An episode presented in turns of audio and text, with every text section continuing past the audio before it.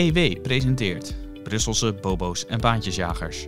De EU-politiek feitelijk, kritisch en onafhankelijk geduid door Jelte Wiersma, onze correspondent in Brussel.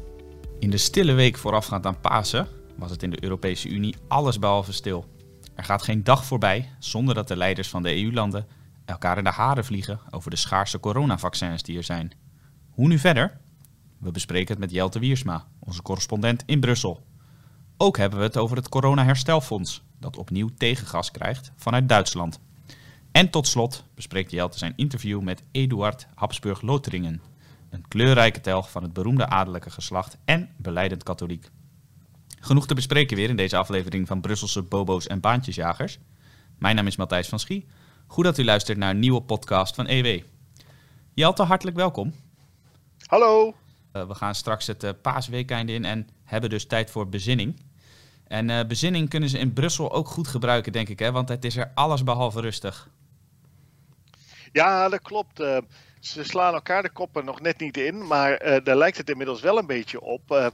we weten natuurlijk dat de Europese Unie onder leiding althans in dit geval van Europese commissaris uh, Ursula von der Leyen uit Duitsland een grote flater heeft geslagen met de inkoop van uh, coronavaccins. dat hebben we veel besproken in deze podcast. Um, dat leidt tot allerlei spanningen tussen EU-landen. Want de vaccins die wel beschikbaar komen binnen de Europese Unie, daar is discussie over van hoe moeten die nou verdeeld worden. En nu heb je een aantal landen die zeggen: ja, wij zijn onderbedeeld, want wij hebben niet zoveel geld en wij kunnen dat eigenlijk niet betalen. En wij zijn misschien ook wel wat te laat geweest en dit en dat. En die eisen nu meer vaccins van uh, de weinige vaccins die beschikbaar zijn. Um, deze coalitie van landen wordt geleid door Sebastian Kurz, de kanselier van Oostenrijk. Die werpt zich eigenlijk even, even op als uh, de leider van uh, het vroegere Oostenrijks-Hongaarse Rijk, kan je zeggen. Want daar zitten ook Slovenië bij, Hongarije, nou zo nog een aantal landen. zo is de geschiedenis nooit ver weg, ook niet in de Europese Unie. En het aardige daarvan is dat hij heeft gezegd van ja, wij moeten um, meer vaccins hebben, want wij hebben te weinig gekregen. Nu uh, zijn uh, de regeringsleiders daar vorige week tijdens hun EU-top eh, over aan het steggelen gegaan, maar ze kwamen er niet uit. En ze hebben het doorgeschoven naar hun permanent vertegenwoordigers in Brussel. Dat zijn de ambassadeurs bij de Europese Unie van de 27 EU landen. En uh, deze ambassadeurs die komen altijd bij elkaar in Coreper, zoals dat dan heet, uh, met een uh, chic en ingewikkeld woord. dat is de, de babbelbox van ehm, ambassadeurs. Die praten ehm, sowieso elke week met elkaar, maar in de praktijk, zeker als er een crisis is, veel vaker.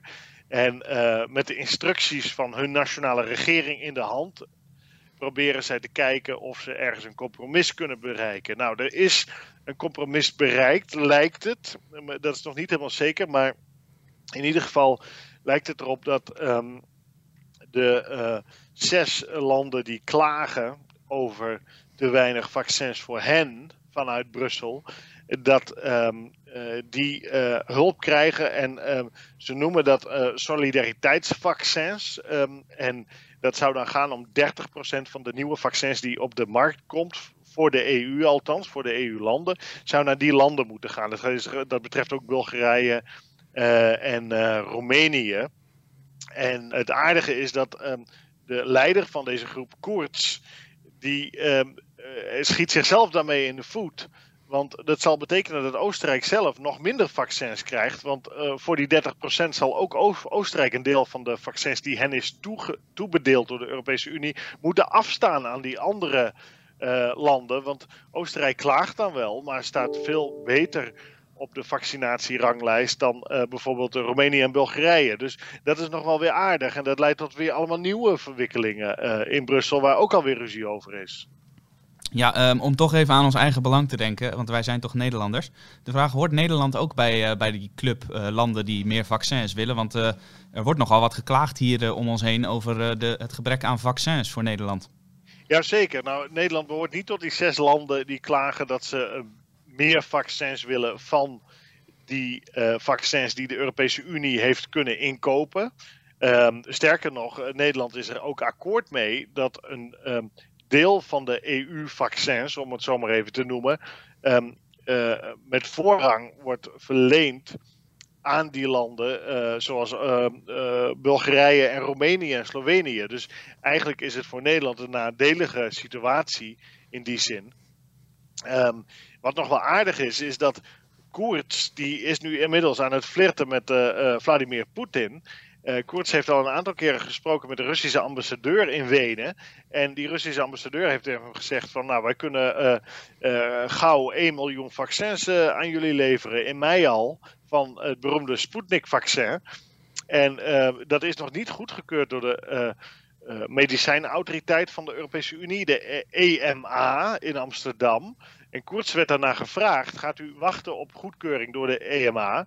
En hij zegt, nou, dat uh, moeten we nog uh, besluiten of we dat doen. Dus het kan best zo zijn dat Oostenrijk, en daarmee volgen ze Hongarije, dat ook al via de achterdeur Sputnik-vaccins wilde hebben, um, uh, ja, dat eigenlijk twee dingen ondermijnt.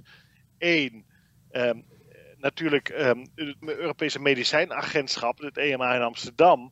Want het zegt gewoon van ja, wij brengen een medicijn of een vaccin, moet ik zeggen, op de markt. Ehm, althans binnen Oostenrijk, dat uh, helemaal niet goedgekeurd is om op die markt überhaupt te komen. Dus dat is wel heel curieus.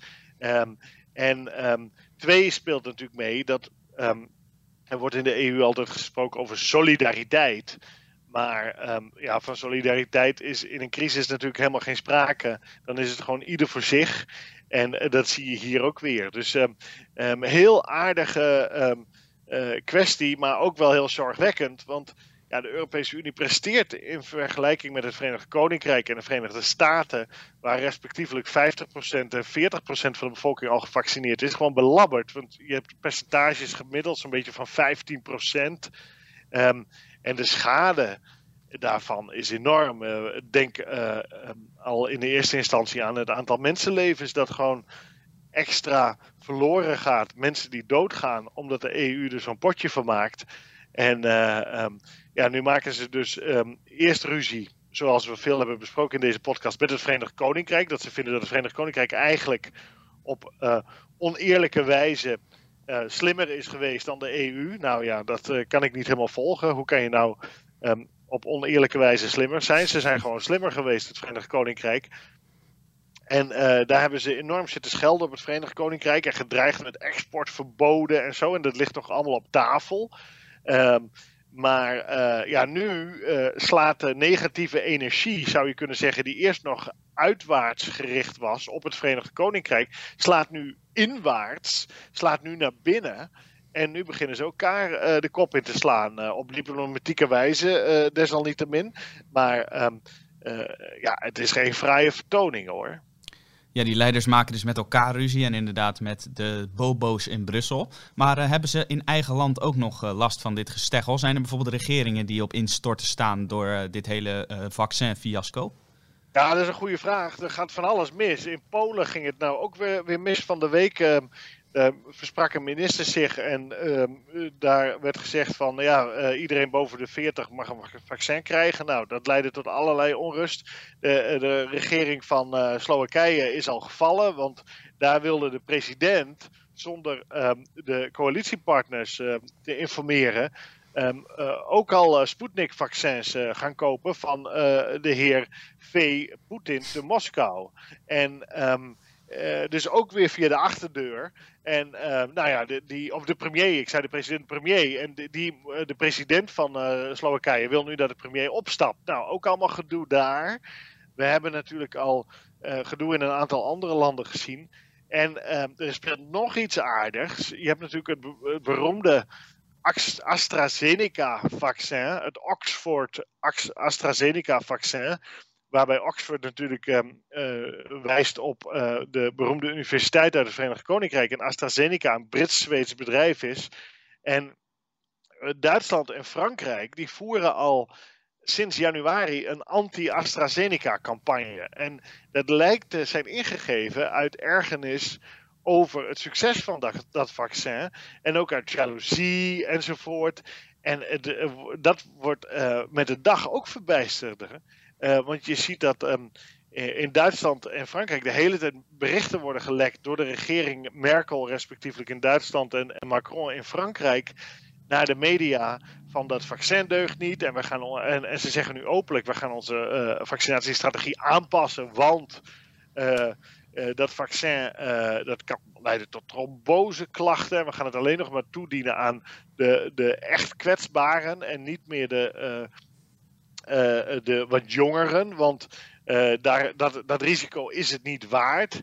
Ja, en de Europese medicijnenautoriteit in Amsterdam nogmaals, die zegt dus, ja, maar er, is helemaal niks mis met dat uh, AstraZeneca-vaccin. Dus Duitsland en Frankrijk waar hebben jullie het in hemelsnaam over? Dus ja, de, uh, denk je echt dat het zo cynisch werkt dat uh, leiders van Duitsland en Frankrijk in dit geval een vaccinproducent zwart aan het maken zijn voor eigen politiek gewin? Denk je niet dat ze toch gewoon hun eigen burgers willen waarschuwen voor eventuele complicaties bij zo'n vaccin? Of is het echt allemaal strategisch? Ja, ik kan het niet anders zien. We hebben in januari al gehad dat Emmanuel Macron de Franse president uh, zei van ja, dat AstraZeneca-vaccin dat deugt eigenlijk niet en uh, uh, dat is gevaarlijk voor mensen die ouder zijn dan 65. En ehm, dat moeten we maar niet gebruiken. En um, in Duitsland zeggen ze dus nu weer andersom. Dan moeten juist wel de ouderen met dat vaccin worden ge, ge, ge um, ik zou zeggen geïnfecteerd, maar gevaccineerd. gevaccineerd. Want anders is het risico voor de gezondere populatie, of de minder kwetsbare populatie, kan ik beter zeggen, te groot. En um, ja, je kan er alleen maar uh, daar uh, naar gissen natuurlijk. Maar de zwartmakerij van dat AstraZeneca-vaccin, eh, je kan niet anders concluderen dan dat daar een zwartmaakcampagne achter zit. Want ja, de medicijnautoriteiten dat zijn niet voor niks de autoriteiten op dit gebied, of het nou in de Verenigde Staten is, of in het Verenigd Koninkrijk, of in de Europese Unie, zeggen dat het is prima. Dus, um, uh, maar dat vertrouwen ze dus kennelijk in uh, Berlijn en Parijs niet meer. Maar um, daar geloof ik helemaal niks van, eerlijk gezegd. Die, die smeercampagne tegen dat vaccin is al een tijdje onderweg. En um, dat is een manier ook om te zeggen van kijk, in het Verenigd Koninkrijk gaat het misschien minder goed, want die gebruiken dat vaccin veel. En uh, ja, dat vaccin is niet veilig. Dus wij gaan ons, onze bevolking, niet vaccineren met een vaccin dat niet veilig is volgens ons. En het Verenigd Koninkrijk doet dat wel. Weet je, dat, die teksten komen nu uit uh, Berlijn en Parijs. Uh, en dan zeggen ze dus eigenlijk: wij beschermen onze bevolking in de Europese Unie beter dan het Verenigd Koninkrijk. Ja, uh, Amahula, um, zo, zo lust ik er nog wel eentje. Hè? Ja, dat, klinkt wel als een heel uh, cynisch spelletje zo allemaal. Uh, dat er wordt gespeeld vanuit Brussel. En nou ja, qua diplomatieke banden zal het Verenigd Koninkrijk ongetwijfeld een beetje in zijn vuistje lachen om hoe de EU-leiders met elkaar overhoop liggen. Maar wat jij ook vaak terecht aanstipt, heel dit gerommel kost natuurlijk wel mensenlevens en vooral ook heel veel economische schade. Dus daarom natuurlijk de vraag, we zitten in de paastijd zoals al gezegd. Is er ook nog een sprankje van compassie zichtbaar? Dat bijvoorbeeld het Verenigd Koninkrijk zegt, we mogen dan wel gebrouilleerd zijn met de heren in Brussel. Maar de Europese burgers, die zouden wij eigenlijk wel willen helpen. Ja, het Verenigd Koninkrijk speelt het natuurlijk heel slim. Die, daar hoor je inderdaad steeds luidere stemmen die zeggen van ja, wij moeten vaccins uh, aan onze Europese vrienden geven. Want die zitten in nood en wij moeten ze weer helpen. Nou, dat vinden ze natuurlijk wel aardig, want het is wel eens vaker in de geschiedenis gebeurd dat het Verenigd Koninkrijk uh, het Europese continent uit de brand heeft geholpen. We zullen niet uh, explicieter worden dan dat. Hè? uh, mag de luisteraar zelf raden. maar dat is natuurlijk heel filijn van ze. Dat zij net zo filijn als Poetin met zijn Sputnik-vaccin rondgaat, gaat het Verenigd Koninkrijk nu ook rond. Uh, en uh, um, uh, althans, daar lijkt het straks op. En gaat zeggen van ja, kijk, wij zijn in tegenstelling tot de Europese Unie niet protectionistisch. Wij zijn de kampioenen van de menselijke solidariteit. Wij gaan geen exportverboden van vaccins instellen, zoals de Europese Unie wel wil. Nee, wij gaan jullie helpen, onze broeders. En ja, dat is natuurlijk hetzelfde argument dat Vladimir Poetin voor zichzelf heeft gebruikt om dat Sputnik-vaccin voor weinig te gaan uitdelen in Europa of te verkopen. Dat, je koopt er natuurlijk invloed mee en politieke vrienden althans, dat is de hoop. En ja, het Verenigd Koninkrijk heeft natuurlijk hier ook wel een punt. Dat um, het is voor hen, dat is natuurlijk niet onbelangrijk, wel uh, van belang na alles wat er gebeurd is rond Brexit. Om een beetje vriendjes te maken op het Europese continent. En uh, zo nodig de Europese Unie uit elkaar te spelen. Dat is natuurlijk in het Britse belang. Dat is ook wel een hele oude Britse strategie. we kennen natuurlijk het voorbeeld uit Yes Minister, de beroemde Britse eh, comedy-serie over de politiek, waar Sir Humphrey Appleby, de assistent, uh, secretaris-generaal van de minister, ehm, even vertelt wat de strategie altijd voor um, het Europese continent is geweest vanuit Brits perspectief. En dat is altijd geweest um, verdeel en heers. En toen dat niet lukte na de Tweede Wereldoorlog, zei die, uh, Sir Humphrey Appleby, dan moesten we er maar bij, zodat we de tent van binnenuit konden opbreken. nou, dat is ook niet gelukt. Nu zijn ze er weer, van, uh, weer buiten. En uh, ja, wie weet breken ze de tent alsnog van buiten af. in ieder geval, um, de spanningen in, in Brussel zijn hoog. En dat speelt natuurlijk het Verenigd Koninkrijk en ook Rusland in de kaart. want die kunnen veel sneller handelen. Um, en die willen natuurlijk ook voorkomen um, dat um, daar een machtig blok tegenover hen komt te staan. Dat met kracht eisen van dat blok de EU dus kracht kan bijzetten. Dus heel, ja, heel aardige kwestie. En het Verenigd Koninkrijk lijkt hier vooralsnog superieur uit te komen. Zegt dat wel toch goed dat jij ons er nog even aan herinnert wat voor een hard en slim strategisch spelletje politiek boven alles is. Dat een geste nooit zomaar een geste is, maar dat er altijd belangen bij spelen. goed om dat te blijven benadrukken. Hey, nou, dan hebben we het uitgebreid over, de, over het corona-ruzie gehad. Inmiddels een bijna wekelijks terugkerende rubriek in deze podcast. En datzelfde geldt natuurlijk voor het corona-herstelfonds, inmiddels ook berucht. Jij noemde een aantal weken geleden in deze podcast dat de Duitse rekenkamer bezwaar had gemaakt tegen de ondertekening van de Duitse regering van dat corona-herstelfonds. En inmiddels heeft ook het Duits grondwettelijk hof zich daarover uitgesproken. Hè? Wat heeft hij gezegd? Ja, dat is heel interessant wat daar gebeurd is. Je had dus inderdaad eerst de Duitse rekenkamer. Die heeft tegen het Duitse parlement gezegd van luister, um, er zitten allemaal losse eindjes aan het corona-herstelfonds. Want stel dat er bijvoorbeeld landen zijn die niet kunnen terugbetalen, dan uh, hebben we een probleem. Want wie gaat dan de lening van 750 miljard euro, die de Europese Commissie aan mag gaan, terugbetalen? Waar komen de schuldeisers dan aankloppen? Je moet je zo voorstellen, 750 miljard euro mag de commissie lenen. Dat is voor het eerst in de geschiedenis dat de commissie zelf zo'n budget in handen krijgt.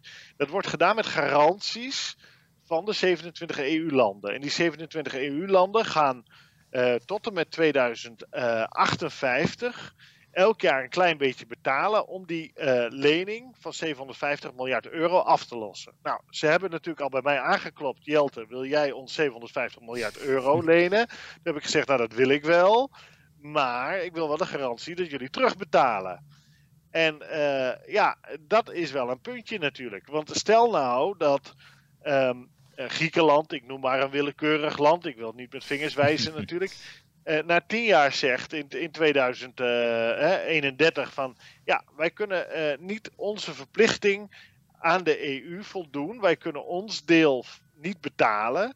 En dan zitten die andere 26 EU-landen met een onbetaald deel. En moeten zij dan die rekening gaan splitten en de schuldeiser, in, in dit geval ben ik dat natuurlijk, gaan betalen. En Um, dat is een losse eind die in dat corona-herstelfonds zit. Kijk, eh, zoals altijd is het broddelwerk wat ze afleveren in Brussel. Er wordt uh, um, meer politiek gedacht dan dat er juridisch wordt gedacht. Dat hebben we met de euro natuurlijk ook al gezien. Er worden allerlei losse eindjes en, en ja, ze zijn, ze zijn heel uh, radicaal. En moet je in die zin ook concluderen. En zeker niet behoudend en behoedzaam, onze politieke leiders.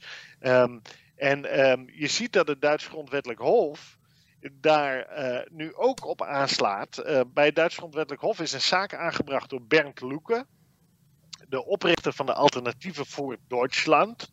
Hij is overigens wel uit die Alternatieven voor Duitsland gegaan nadat die partij een koers ging voeren aan de meer uh, cultureel conservatieve, dan wel nazistische kant. En daar had hij geen zin in.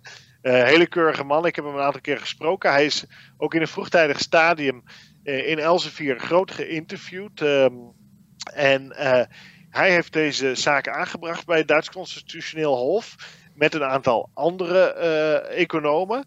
En um, het Hof buigt zich daar nu over. En het Constitutioneel Hof heeft gezegd. Voorlopig mag de president van Duitsland, van de Bondsrepubliek Duitsland, geen handtekening zetten onder uh, de ratificering van het coronaherstelfonds door Duitsland. Dus de Bondsdag heeft ingestemd, het Duitse parlement, de Bondsraad, zeg maar de Eerste Kamer van Duitsland heeft ook ingestemd. De Duitse regering is akkoord. Maar de Duitse uh, president, net zoals de Nederlandse koning, moet altijd tekenen voordat iets wet wordt. En um, uh, het uh, constitutioneel hof in Karlsruhe heeft de president expliciet verboden dat mag u niet doen, want wij willen eerst een uitspraak doen. Wij willen eerst vonnissen in de zaak die Luke en zijn geestverwanten hebben aangebracht. Nou, dat lijkt dat corona-herstelfonds uh, vanuit Duitsland dan in ieder geval op losse schroeven te zetten. Is er paniek ontstaan in Berlijn, wat natuurlijk de, de mede-herkomst is van dit fonds? Merkel heeft het samen met de Franse president Macron bedacht. Is er paniek in Berlijn en daarmee ook in Brussel? Of denken ze dit komt nog wel goed? Nou, ze zeggen dat ze er rustig onder zijn. En het is ook zeker niet gezegd dat het Duitse constitutioneel hof zegt dat corona-herstelfonds mag niet geratificeerd worden. Het kan best zo zijn dat het Hof zegt. Wij willen uh, dat daar een uh, aantal extra regeltjes worden bijgevoegd bij dat corona-herstelfondsplan, waarin dat wel juridisch wordt afgehecht. Een inlegvelletje dus. Een inlegvelletje, zo is het. Ja, dat is een heel goede vondst van je. Dat is inderdaad waar. Kijk, het, het punt is voor Loeken dat de Duitse belastingbetaler zekerheid moet worden geboden. Die moet weten waar hij aan toe is. En dit is een, uh, ja, een onduidelijke regeling. Dit is uh, uh, een regeling waarbij het zo kan zijn dat als Griekenland niet kan betalen, dat de Duitse belastingbetaler opeens meer moet betalen.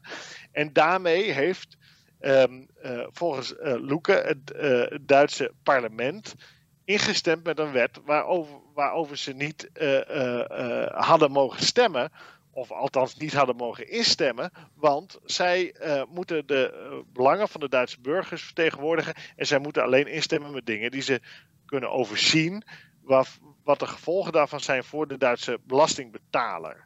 Nou, um, dat is uh, hier volgens hem dus niet het geval. Nu heeft het Duits Constitutioneel Hof en niet zo lang geleden nog een uitspraak gedaan over de geldbijdrukkerij door de Europese Centrale Bank. En um, dat was ook een zaak daar aangebracht. En toen heeft uh, de, uh, of het Hof heeft gevonnist dat er meer uitleg moet worden gegeven door de Europese Centrale Bank hoe zij tot hun beslissingen komen. En uh, dat moet dan worden gedaan door de Duitse Centrale Bank. De Duitse Centrale Bank is aandeelhouder van de Europese Centrale Bank, zoals de Nederlandse Centrale Bank dat ook is. En die Duitse Centrale Bank die legt verantwoording af in het Duitse parlement. En het Duitse parlement moet dus meer informatie krijgen, zegt het uh, constitutioneel hof, over hoe die besluiten in Frankfurt tot stand komen en waarom die worden genomen. Nou, dat was een manier van het constitutioneel hof om te, om te zeggen: wij gaan niet verbieden dat Duitsland nog um, toestaat dat die geldbijdrukkerij in de Europese Centrale Bank voortduurt. Nee, wij doen een trucje. Wij uh, gaan zeggen er moet meer informatie komen en meer uitleg. Nou, zo'n truc zouden ze nu natuurlijk ook kunnen toepassen en zeggen van, zoals jij dat noemt terecht, het inlegvelletje, dat er uh, een aantal regels bij dat constitutioneel hof uh, of sorry, bij het corona-herstelfonds worden toegevoegd. En dat daar dan bij staat van hoe dat dan gaat als Griekenland mij niet kan terugbetalen. Nou, dat, Het kan bijvoorbeeld dan zijn dat Griekenland dan een eiland aan mij moet geven. Of anderszins. Hè, zo, zo zou het dan kunnen. Um, wat nog wel um, ook boeiend is hierbij, is dat de Tweede Kamer heeft ingestemd met het corona-herstelfonds. De Eerste Kamer nog niet. Dus Nederland kan ook nog niet ratificeren. Nederland is een van de weinige landen inmiddels die dat nog niet heeft gedaan. En in de Tweede Kamer is expliciet door minister Hoekstra beloofd dat um, Nederland als laatste of één na laatste gaat ratificeren. Want uh, de Tweede Kamer vreesde dat in de nationale discussies in andere EU-landen aanvullende eisen zouden worden gesteld bij dat corona-herstelfonds. En dat bijvoorbeeld een land uh, zou zeggen van.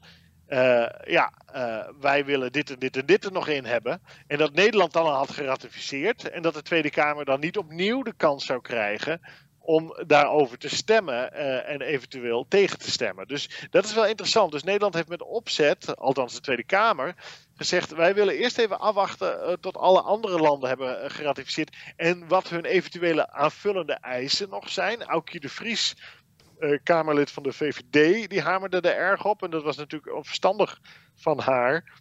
Want je ziet het in Duitsland gebeuren dat het uh, Hof zou zomaar kunnen eisen dat er inderdaad een aantal regels tekst bij dat corona-herstelfonds komen. En dan is het maar de vraag of um, uh, uh, de Tweede Kamer en de Eerste Kamer niet opnieuw daarover moeten stemmen. In ieder geval, de Eerste Kamer stemt in april, zoals het nu lijkt, maar niet eerder. Dus um, Nederland heeft ook nog niet geratificeerd. Het spel is op de wagen en we moeten nog even afwachten wanneer het Duits Vos, uh, Hof gaat uh, vonnissen. Uh, dat weten we nog niet. Het kan nog wel even duren. Um, dat betekent in ieder geval dat het corona-herstelfonds erg vertraagd raakt. En ja, um, als je ziet hoe zo'n Duits Hof vonnist. het, het tussenvonnis dat ze nu hebben gedaan, dat heet dus het Hangebeschluss zur Ausfertigung des Eigenmittelsbeschluss Ratificierungsgesetzes. Ja, het is echt fantastisch. Voor de Duits sprekenden ja, en luisterenden uh, onder de luisteraars is dit uh, een term om van te smullen natuurlijk. Oh, het is geweldig. Het is geweldig. Zo'n zo hof dat uh, met dat, die geweldige Duitse taal waar je alle woorden aan elkaar kunt plakken. En zo'n hele intellectuele taal. Ook wel een vermoeiende taal om te lezen, moet ik eerlijk, eerlijkheidshalve zeggen. maar als zo'n hof dit soort teksten uitbraakt, uh, dan denk je, nou, er is misschien nog, toch nog hoop dat het hele corona-herstelfonds, dat een onding is natuurlijk, en een, alleen maar een transfer is van mensen die uh, een beetje hun best doen in het leven, naar mensen die dat wat minder doen. Um, dat uh, zou, het, zou het toch wel aardig zijn heugelijk nieuws uh, noem jij het ook in jouw uh, commentaar uh, op de website hierover. En je hebt ook jouw vaste rubriek in Brussel hieraan gewijd. Heugelijk nieuws dus. En het zal in ieder geval vertraging oplopen. Dus vanuit Duitsland, maar ook in Nederland. Want aan het Binnenhof hebben ze natuurlijk voorlopig wel wat andere zaken aan hun hoofd dan het instemmen met dit corona-herstelfonds. Dus dat blijft. Ja, dan zijn ze weer met elkaar bezig in plaats Precies. van met de echt belangrijke zaken. Dat, maar hou dit Duitse grondwettelijk hof in de gaten. Want dit is een heel interessant hof, omdat het um, de Duitse grondwet moet beschermen. En uh, uh, het is mede ingesteld natuurlijk na de Tweede Wereldoorlog om te voorkomen dat de democratie in Duitsland ooit wordt afgeschaft. Daar, daar, zal het Hof altijd voor gaan liggen. En die zegt dat mag niet volgens de grondwet. En die grondwet is min of meer onveranderlijk. Maar dat Hof dat heeft ook een rol in het voorkomen van uh, nog heel veel meer EU-integratie mogelijkerwijs. Want dat gaat op een gegeven moment botsen met de Duitse grondwet. Uh, je kan niet eindeloos doorgaan met de EU-integratie, althans, dat is de verwachting van vele juristen, uh, gezien de aanwezigheid van de Duitse grondwet en het Duitse constitutioneel hof als hoeder daarvan. Nu moet je wel daarbij weer zeggen dat de rechters in dat hof, of raadsheren zoals wij die in Nederland zouden noemen, die worden politiek benoemd. Dus die uh, rechters, raadsheren kunnen ook uh, uh, beslissen dat ze pro-EU zijn. En meer integratie laten doorgaan, ondanks de, de, de, Duitse grondwet. En daar kan dan niemand meer iets aan doen. Dus, maar hou dat hof in de gaten in ieder geval. Hou het in de gaten en uiteraard houden wij het ook voor u in de gaten. En in de podcast zal dit onderwerp ongetwijfeld nog heel vaak voorbij gaan komen. Hey, we hebben twee behoorlijk zware onderwerpen behandeld. al dat geruzie over de vaccins en het corona-herstelfonds, dat maar zo moeizaam van de grond lijkt te komen. Laten we hem toch nog even afsluiten met een wat opgewekter onderwerp. Want jij hebt een vrolijk stemmend interview gemaakt met Eduard Habsburg Lotharingen, nazaat van de aartshertog van het Oostenrijks-Hongaarse Rijk. En dat was een bijzonder lezenswaardig interview, zeg ik. Ik heb het al even gelezen en u kunt het ook lezen op onze website. Het is natuurlijk bijna Pasen en hij heeft als beleidend katholiek natuurlijk ook wel het nodige te vertellen. kun, kun, je eens wat uitleggen over wie dat is en wat hij allemaal aan jou heeft verteld?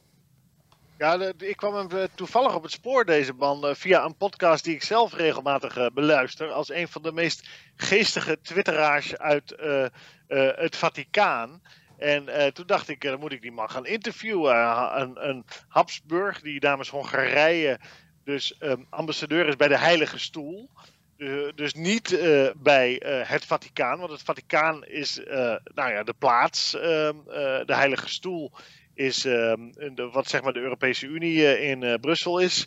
Ehm, alleen dan eh, met God en de EU doet het zonder God, dankzij de Fransen. En dat is te zien. ja, dat, dat, soms denk je, hadden de Fransen hun blokkade om het christendom en God te noemen in de EU-grondwet, het beroemde verdrag van Lissabon, maar niet erbij gehouden. Want ehm, tot nog toe, met in de coronacrisis, gaat het niet helemaal lekker. Maar goed, dat moeten ze zelf maar uitzoeken. Um, in ieder geval, Habsburg Loteringen. Ik dacht, die man ga ik interviewen. Dus ik contacteerde hem. En hij was een beetje um, argwanend natuurlijk. Omdat Hongarije staat er niet heel goed op. Bij heel veel mensen. Maar hij had even um, zijn oor te luisteren gelegd her en der. En nou, toen zei hij, oh met jou wil ik wel praten. En um, ja, tot mijn grote spijt is dat via de Teams gegaan en niet met een bezoekje aan Rome, zoals normaal gesproken zou hebben plaatsgevonden. Um, hij heeft me wel uitgenodigd overigens om daar nog eens even met hem een rondleiding te gaan doen. En hij is interessant omdat hij, vond ik, omdat hij was um, journalist, hij was scenario schrijver. Hij heeft zo ooit een scenario voor een horrorfilm ges uh, geschreven. Hij heeft een kinderboek net weer uit. Hij heeft een, um, een boek geschreven over kastelen in Oostenrijk. En daar ook weer um, een televisieprogramma in Oostenrijk over gepresenteerd. Hij is Duitser. Dat maakt het ook aardig. En hij spreekt geen Hongaars. Dat is helemaal weer curieus. Hij was de woordvoerder van eh, de, uh, aartsbisschop, zeg ik uit het hoofd van Salzburg in Oostenrijk. En die Hongaren die kwamen op een gegeven moment bij hem en die zeiden: Ja, wij willen iemand bij de Heilige Stoel hebben. En kunt u dat niet doen? Maar hij zei: Ja, ik ben geen Hongaar en ik spreek geen Hongaars. En zeiden ze: Nou, dat maakt niet uit.